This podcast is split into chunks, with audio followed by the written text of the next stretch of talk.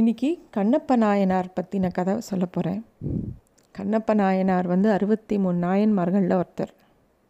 ரொம்ப அன்பே ஸ்வரூபமானவர். திருக்காலத்தியை சுற்றி உள்ள பகுதிக்கு பொத்தப்பி நாடுன்னு பேர் உண்டு. அந்நாட்டில் வந்து உடுப்புங்கிற தலைநகராக கொண்டு ஒரு வேடுவ மன்னன் இருக்கான். அவன் பேர் நாகன்னு பேர். அவனுக்கு ரொம்ப நாளாக குழந்தைகள் இல்லை. முருகப்பெருமானை வேண்டி அவனுக்கு ஒரு குழந்தை, அழகான குழந்தை பிறக்கிறது. அந்த குழந்தை வந்து நல்ல கனத்த சரீரத்தை இருக்குது, அதை தூக்கவே முடியலையாம். அதனால் அதுக்கு திண்ணன்னு பேர் வைத்தாங்க. அந்த திண்ணன் ரொம்ப அழகாக வளர்றான். இந்த திண்ணன்கிற குழந்தைக்கு வந்து இளவரசு பட்டம் கட்டணும் அப்படின்ற முடிவு பண்ணும்போது, இந்த வேடுவ குலத்தில் எப்பயுமே ஒருத்தரை இளவரசு பட்டமாக கொண்டு வரும்போது அவரை வேட்டைக்கு அனுப்புகிற வழக்கம் உண்டு. அது மாதிரி திண்ணனையும் வந்து இளவரசு பட்டம் கட்டின உடனே அவனை வந்து வேட்டைக்கு அனுப்புகிறாங்க. திண்ணன் வந்து தன்னோட நண்பர்களாகிய நாணன் காடனோட சேர்ந்து வேட்டைக்கு காட்டுக்குள்ளே போகிறார். போய் தேடி அங்கே வந்து ஒரு நல்ல பருத்த ஒரு பன்றியை கொன்னுடுறார். கொன்ன உடனே தன்னோட நண்பர்களோடு சேர்ந்து ரொம்ப களைப்பாக இருக்குது, ஜலம் அருந்திட்டு தன்னோட நண்பனாகிய காடன்கிட்ட வந்து இதை நல்லா சுட்டு வைக்க சொல்கிறார். அப்போ அங்கேருந்து அவர் பார்க்குறச்ச ஒரு சின்ன மலை தெரிகிறது. அங்கே வந்து ஒரு கோவில் மாதிரி இருக்குது. அதை பார்த்த உடனே தன்னோட நண்பனாகிய நாணன்கிட்ட, நம்ம ரெண்டு பேரும் அது இந்த மலையில் ஏறிட்டு வரலாமா அப்படின்னு கேட்குறார். அவரும் சரின்னு சொல்லவும், காடன்ட்ட இந்த கறியை நீ சுட்டு வை, நான் வரோம் அப்படின்னு சொல்லி கிளம்பி போகிறார். போனவுடனே அவருக்கு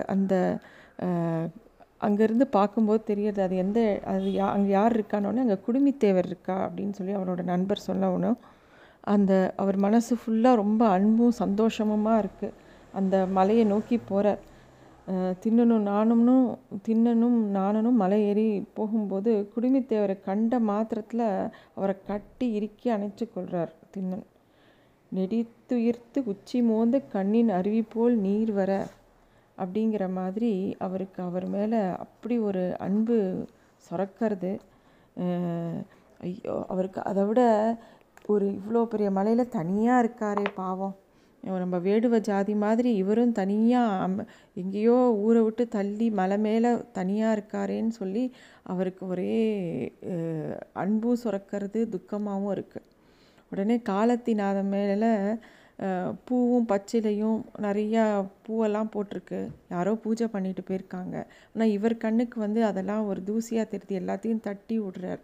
தட்டி விட்டுட்டு, அச்சோ இது உச்சி வேலையாச்சே, எனக்கே இவ்வளோ பசிக்கிறதே, இங்கே யார் வந்து இவருக்கு வந்து உணவு கொடுக்கலையே, இந்த வேலையில் நம்மளாம் கொடுக்கணும் அப்படின்னு சொல்லிட்டு என்ன பண்ணுறதுன்னு தெரியல. திருப்பியும் தான் வந்து காடன்கிட்ட அந்த பன்றியை சுட சொல்லியிருக்கோமே, அங்கேருந்து நம்ம உணவை எடுத்துன்னு வரலான்னு சொல்லிட்டு வேகமாக திருப்பியும் காடன்கிட்ட வந்து எந்த பகுதியை சிவபெருமானுக்கு பிடிக்கும்னு யோசிக்கிறார். ஒவ்வொரு பகுதியாக அந்த மாமிசத்தை சாப்பிட்டு பார்க்குறார். எந்த இடம் சுவையாக இருக்கோ அதெல்லாம் ஒரு தொன்னையில் போட்டுக்கிறார். போட்டுன்ட்டு கிளம்பும்போது திடீர்னு அவருக்கு ஞாபகம் வருது, ஐயோ அங்கே ஜலம் இல்லையே, என்ன பண்ணுறதுன்னொடனே அந்த ஆற்றுலேருந்து கொஞ்சம் ஜலத்தை வாயில் எடுத்துக்கிறார். சரி, பூ சாத்தணுமேன்னு சொல்லிட்டு அங்கே இருக்கிற பூவை தூக்கி தான் தலையில் சூடிக்கிறார். எடுத்துகிட்டு அந்த மாமிசத்தையும் எடுத்துகிட்டு வேக வேகமாக மேலே அந்த மலைக்கு போகிறார். போய் குடுமி தேவருக்கு தன்னோட வாயில் இருக்கிற ஜலத்தினால அபிஷேகம் பண்ணிவிட்டு தலையில் சாத்திருக்கிற பூவை வச்சுட்டு அந்த தான் கொண்டு வந்து சுவைத்து எது நல்லா இருக்கோ அந்த சுவையான மாமிசத்தை அந்த சிவனுக்கு ஊட்டுறார்.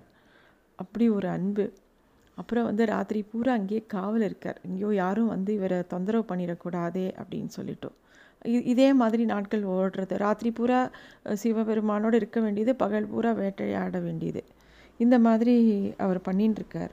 மறுநாள் வந்து ஆக்சுவலாக அந்த இடத்துக்கு வந்து சிவகோசரியார் அப்படிங்கிற ஒரு சிவ வேதியர் வந்து டெய்லி அந்த குடுமி தேவருக்கு பூஜை பண்ணுற வழக்கம் உண்டு. அவர் தான் காலம்புரை வந்து பூவெல்லாம் போட்டுட்டு போகிறது. அவர் வந்து பார்க்கும்போதே ஒரே மாமிசத்துண்டும் ஒரே அழுக்கும் இதுவுமா இருக்கிறத பார்த்தவொடனே அவருக்கு ரொம்ப வருத்தமாக போய்டுறது. ஐயோ, யார் இந்த மாதிரி பண்ணிடுது, யாரோ ஒரு வேடுவன் தான் பண்ணியிருக்கா அப்படின்னு சொல்லி அவருக்கு ரொம்ப துக்கமாகி அவர் அதை எல்லாத்தையும் க்ளீன் பண்ணிவிட்டு திருப்பியும் புஷ்பம் எல்லாம் போட்டு பூஜை பண்ணிட்டு போகிறார். ராத்திரியானால் திண்ணன் வந்து பண்ணுறான், மாமிசத்தை கொடுத்துட்டு. பகலானால் இவர் வந்து பண்ணிட்டு போகிறார். இது மாதிரி நாட்கள் ஓடுறது. ஒரு நாள் சிவகோசரியாருக்கு ரொம்ப துக்கமாகிடுறது. யார் இப்படி பண்ணுறா, அவரை வந்து இறைவன் தான் தண்டிக்கணும் அப்படின்னு சொல்லி வருத்தமாக நினச்சிக்கிறார். உடனே அன்றைக்கி அவர் கனவுல வந்து சிவபெருமான் வந்து திண்ணனோட உடம்பே உடல் பொரு ஆவி எல்லாமே அன்பின் ஸ்வரூபம், நீங்கள் அவரை பற்றி தெரிஞ்சுக்கல, நாளைக்கு ஒளிந்திருந்து பாரும் அப்படின்னு சொல்லி சிவபெருமான் வந்து அந்த சிவவேதியர்கிட்ட சொல்கிறார். அவர் சிவபெருமான் சொன்ன உடனே அதே மாதிரி அவர் ஒளிந்திருந்து பார்க்குறார். அதே மாதிரி திண்ணன் அன்றைக்கி மலையேறி வரார்.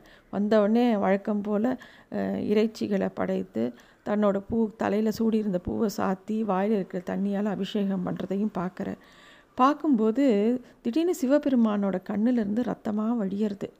அதை பார்த்த உடனே திண்ணனுக்கு ரொம்ப துக்கமாயிடுது. ஏதாவது பூச்சி போட்டு கடிச்சுடுத்தா, ஏதாவது விலங்கு அடிச்சுடுத்தா அப்படின்னு சுற்றி முற்றி தேடுறார். என்ன பண்ணுறதுனே தெரியல. ஐயோ, இந்த கண்ணிலேருந்து ரத்தமாக வருதுன்னு பச்சையில எடுத்து கண்ணில் வைக்கிறார். அப்பயும் ரத்தம் நிற்கலை. ஓ, உனக்கு ஒரு கண்ணு போயிடுத்தா, உனக்கு நான் இன்னொரு கண்ணு வேணுமா அப்படின்ட்டு தன்னோட கண்ணையே நல்லா நோண்டி எடுத்து அந்த சிவபெருமானோட கண் இருந்த இடத்துல, ரத்தம் வழிஞ்ச இடத்துல வைக்கிறார். வச்ச உடனே இன்னொரு கண்ணிலருந்தும் ரத்தம் வருது. அதை பார்த்தவொடனே இன்னும் துக்கமாயிடுது. நல்ல வேளை நமக்கு ரெண்டு கண் இருக்குது அப்படின்னு நினச்சிட்டு இன்னொன்று கண்ணையும் நோண்டி எடுக்கிறதுக்கு முன்னாடி அடையாளத்துக்கு தன்னோட காலால் அந்த இன்னொரு கண்ணோட இடத்துல காலை வச்சுக்கிறார். வச்சுட்டு தன்னோட இன்னொரு கண்ணை நோண்ட போகும்போது சிவபெருமான் வந்து தடுக்கிறார். சிவபெருமான் வந்து கையை நீட்டி தடுக்கிறார். செங்கண் வெள்விடையின் பாகர் திண்ணனார் தம்மை ஆண்ட அங்கனர் திருக்காலத்தி அற்புதர் திருக்கை அன்பர் தங்கன் முன் இடங்குங்கையை தடுக்க மூன்றடுக்கு நாக கங்கனார் அமுதவாக்கு கண்ணப்ப நிற்க என்ற. கண்ணப்பா நில்லு கண்ணப்பா அப்படின்னு சிவபெருமான் கையை பிடிச்சி தடுக்கிறார். அப்போ வந்து சிவபெருமான் அவருக்கு காட்சி கொடுக்குறார். கண்ணப்பனோட அன்பு தாங்க முடியல சிவபெருமானுக்கு. அதனால தான் கண்ணப்பா அப்பான்னு கூப்பிட்றாராம். ஒரு அப்பானால தானே இவ்வளோ அன்பு செய்ய முடியும்னு சிவபெருமான் கண்ணப்பரை வந்து தன்னோட அப்பாவாகவே ஏற்றுக்கிறார். கண்ணப்பனுக்கு காட்சி கொடுக்குறார். இதுதான் கண்ணப்ப நாயனாரோட கதை. அவ்வளோ அன்பும் சொரூபமாக இருக்கார் பகவான். வந்து இறைச்சியை கொடுத்தாலும் சரி, பூவை கொடுத்தாலும் சரி, புஷ்பத்தை கொடுத்தாலும் சரி, எல்லாத்தையுமே சமமாக தான் ஏற்றுக்கிறார். அதில் இருக்கிற அன்பும் பாசமும் பாவமும் தான் முக்கியமாக படுறது. இந்த கதைகள் எல்லாமே, பெரிய புராணத்து கதைகள் எல்லாமே அன்பை தான் வலியுறுத்துறது. ரொம்ப அழகான கதை இது. தேங்க்யூ.